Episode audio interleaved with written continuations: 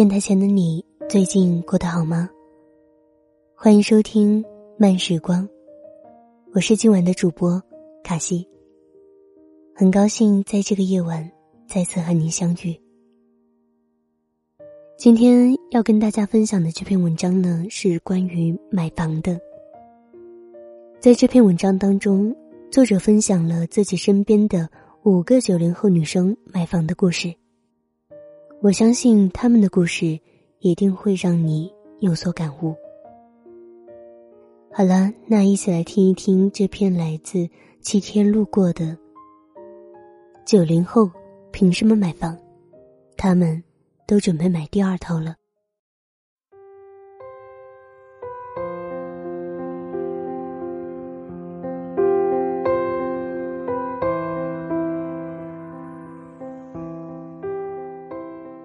九零后在大城市买得起房吗？不少人对此并不乐观。说白了，还不是靠父母给的首付吗？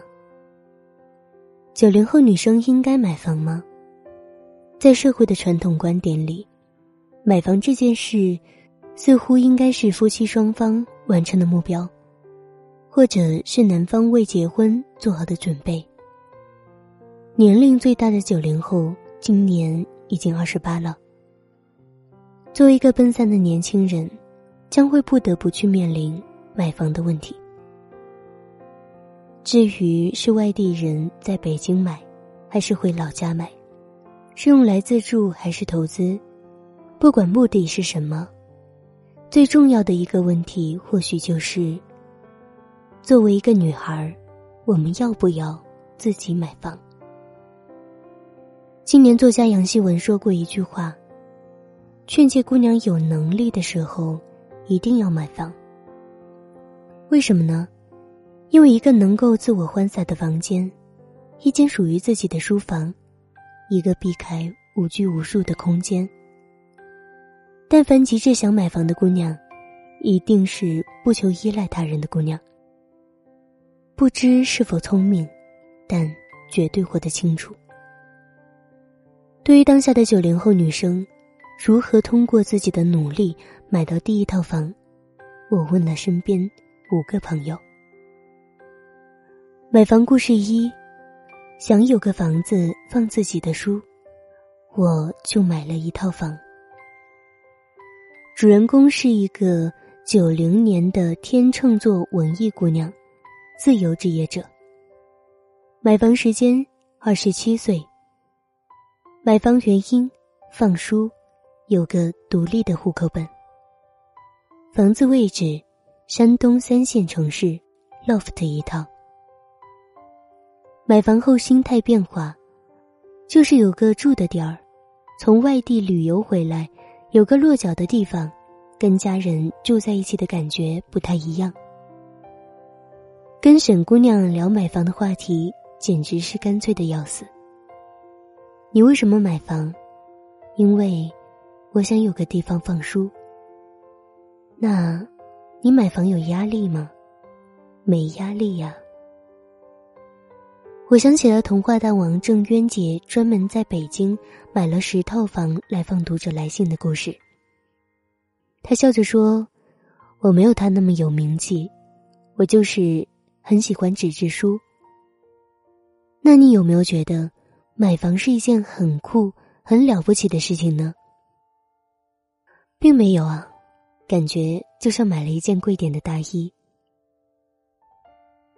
我一直以为买房对于单身的女青年来说是一种归属感或者安全感的象征，但是沈姑娘看起来像是内心很有定力的人。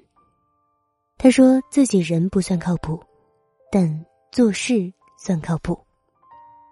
去年年底，他在朋友圈说，今年的目标好像还差云南没去。说着就买了去云南的机票。在大家忙着朝九晚五的工作时，他在云南文艺的角楼喝着酒，晒着太阳。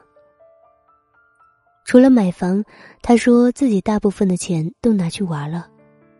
我问他家人怎么看待他自己买房这件事。他说：“他妈妈很支持他，大概觉得他有孤独终老的可能性。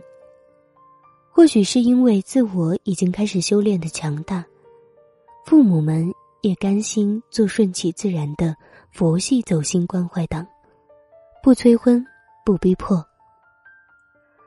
买房需要勇气吗？买房需要的是钱。沈姑娘最后丢给我这样的一句话：做人啊，要姿态好看，买房当然也是。我毫不怀疑，他明年或者后年又像买了条一样入手一套房。原因可能是书又不够放了。买房故事二，我炒股翻了五番，就给妈妈买了套房。主人公，九二年创业型公司交互设计师。买房时间二十四岁，买房原因。炒股翻了五倍，不想继续炒了。妈妈退休了，就觉得给她买套合适养老的房子还不错。房子位置，福州的某个县城景区里，九十平三居室。买房后心态变化，没有什么特殊的感觉，就是躺在自己的房间床上，偶尔会觉得，哇，还蛮棒。范范姑娘刚毕业时被家人叫回了老家，一个月三千不到，但是一年攒了三万。一年后，她来到上海，月薪翻了倍，但消费也高了很多。在他的文章《月入不足三千，如何一年存三万》里写道：“自己从大学里就开始记账理财。”他说自己的存钱方式一直简单粗暴，买东西的原则就是我喜欢，我需要，我合适，其他不必要的物质欲都尽量克制。有了本金之后，跟着妈妈炒股，本金三万，进股票市场抱着全赔了也无所谓的心态，赶上了好时候，炒股翻了五番，拿到了十五万，刚好看好的房子首付是十二万。就非常轻松的入手了。他顺便给我发来了他一六年写到的文章，毕业一年半，我买了房。里面把关于买房的面积、户型、楼层，以及买房的原因都写了。他说炒股太浪费时间，因为把自己很看重的钱放入一个浮动的市场，会忍不住浪费很多精力去观察市场。现在的储蓄一部分买了币，一部分放在 P to P 里。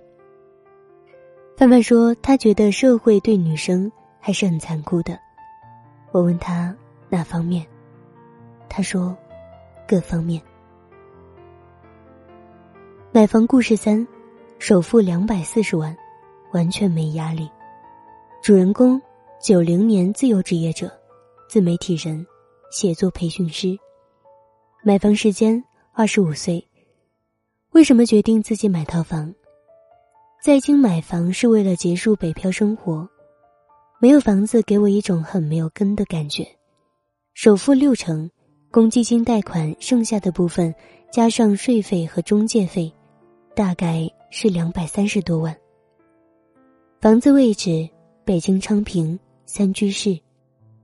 买房后心态变化。买房前我不敢辞职，买房后我懒得上班。房子给我的感觉就是安全感，不赚钱也不担心房东给我赶出去。从一个人到两个人，从没房到有房，一居室到三居室，这就是小伙伴蓝天在毕业五年内的轨迹。同样作为九零后，他的行动力和执行力一直深深震撼着我。因为想买房，所以把自己变成了一个买房专家。想通过写作变现，于是开了课程。她说到跟现在的老公没认识多久，就跟老公说：“我们一起去看房吧。”回想起来，觉得当时的自己还蛮大胆的，说不定还会被男方觉得格外物质。他说：“我当时的想法是。”如果我跟你去看房，说明我有了想跟你在这个城市扎根的决心。除了关注房价和楼盘，蓝田说最重要的是把握房产政策和买房时机。他们一七年换房的时候，刚好赶上了三一七新政策，在首付一百六十多万的基础上，又提高了七十万的首付。当时的另一个投资房正在出手，担心也会受到政策影响。好在最后终于顺利解决。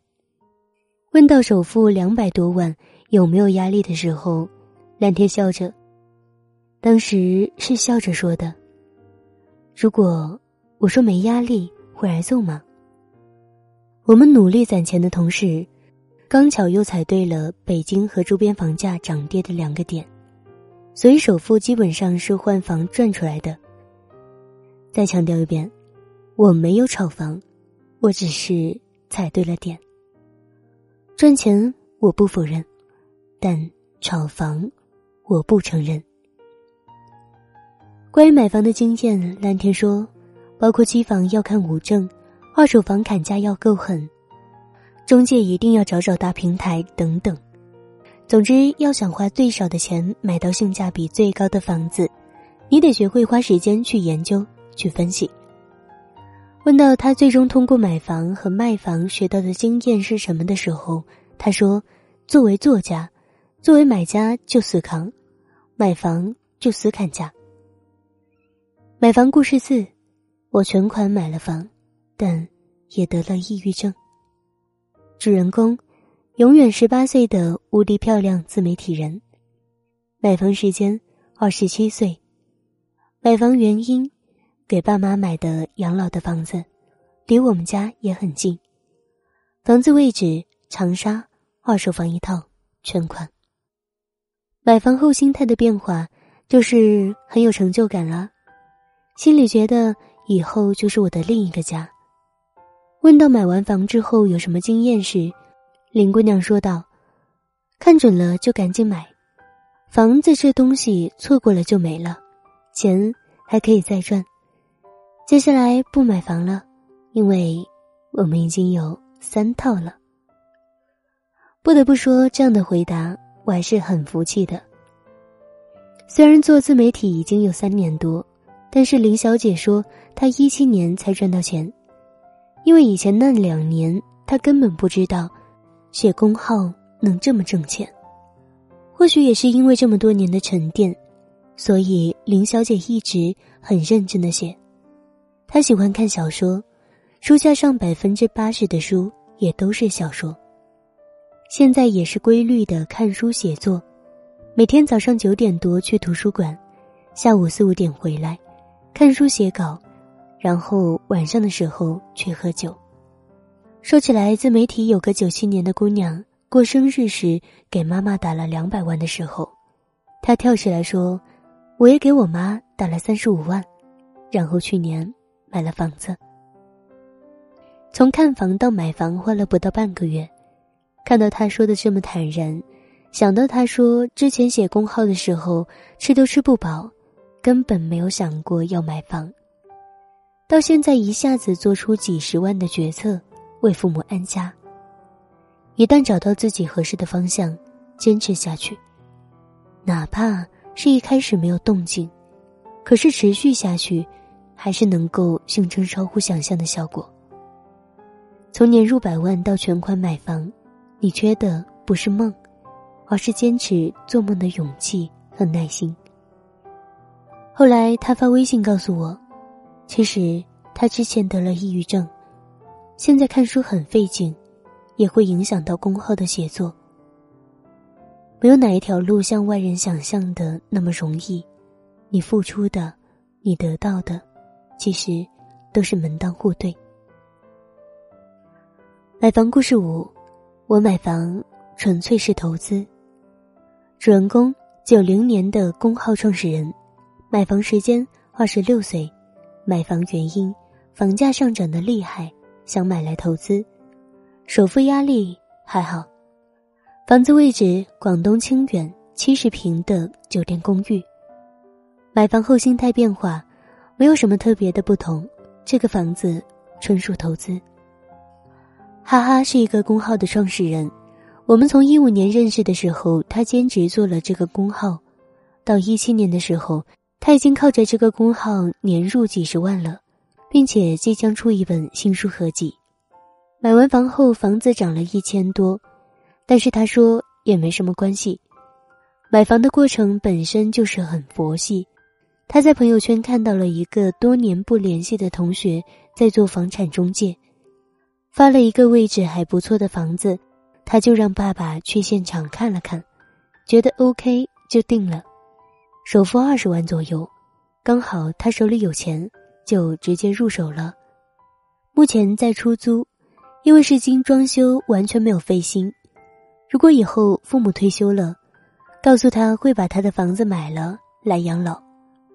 而他新一年的计划是准备买二套房或者开一个店，听起来好像还没找到方向，可是很多事情也是潜力能力到了之后顺其自然的事。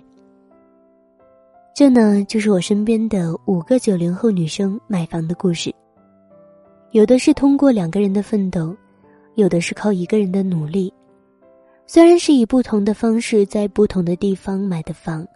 但是几乎都在着手准备购置第二套房了。其实买房最难的点是决定买还是不买的时候，一旦决定了买房，就会变成一个可执行的目标。越长大，你就会越发现，对于我们来说，买房永远是一个绕不过去的事情。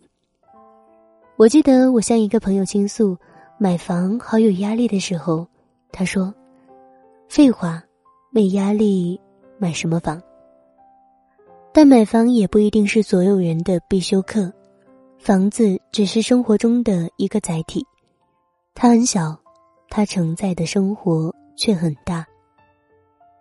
喜宝里有一句很现实的话：一个年轻女人立志要往上爬，并不是太难的事，立志要立得早。看昨天的我们走远了，在命运广场中央等待。那模糊的肩膀，越奔跑越渺小。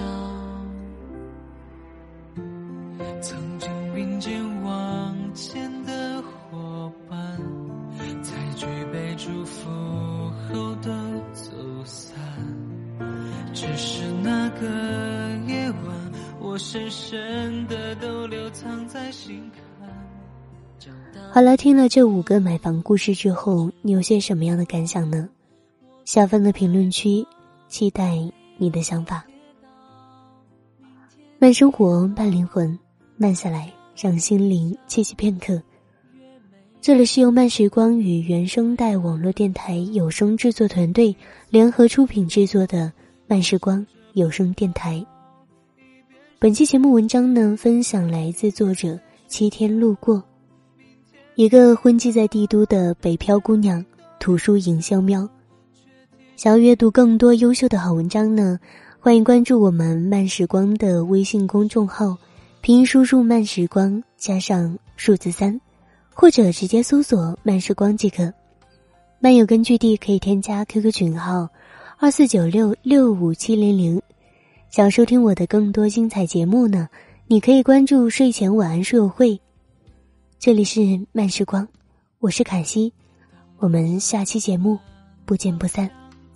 最后，晚安。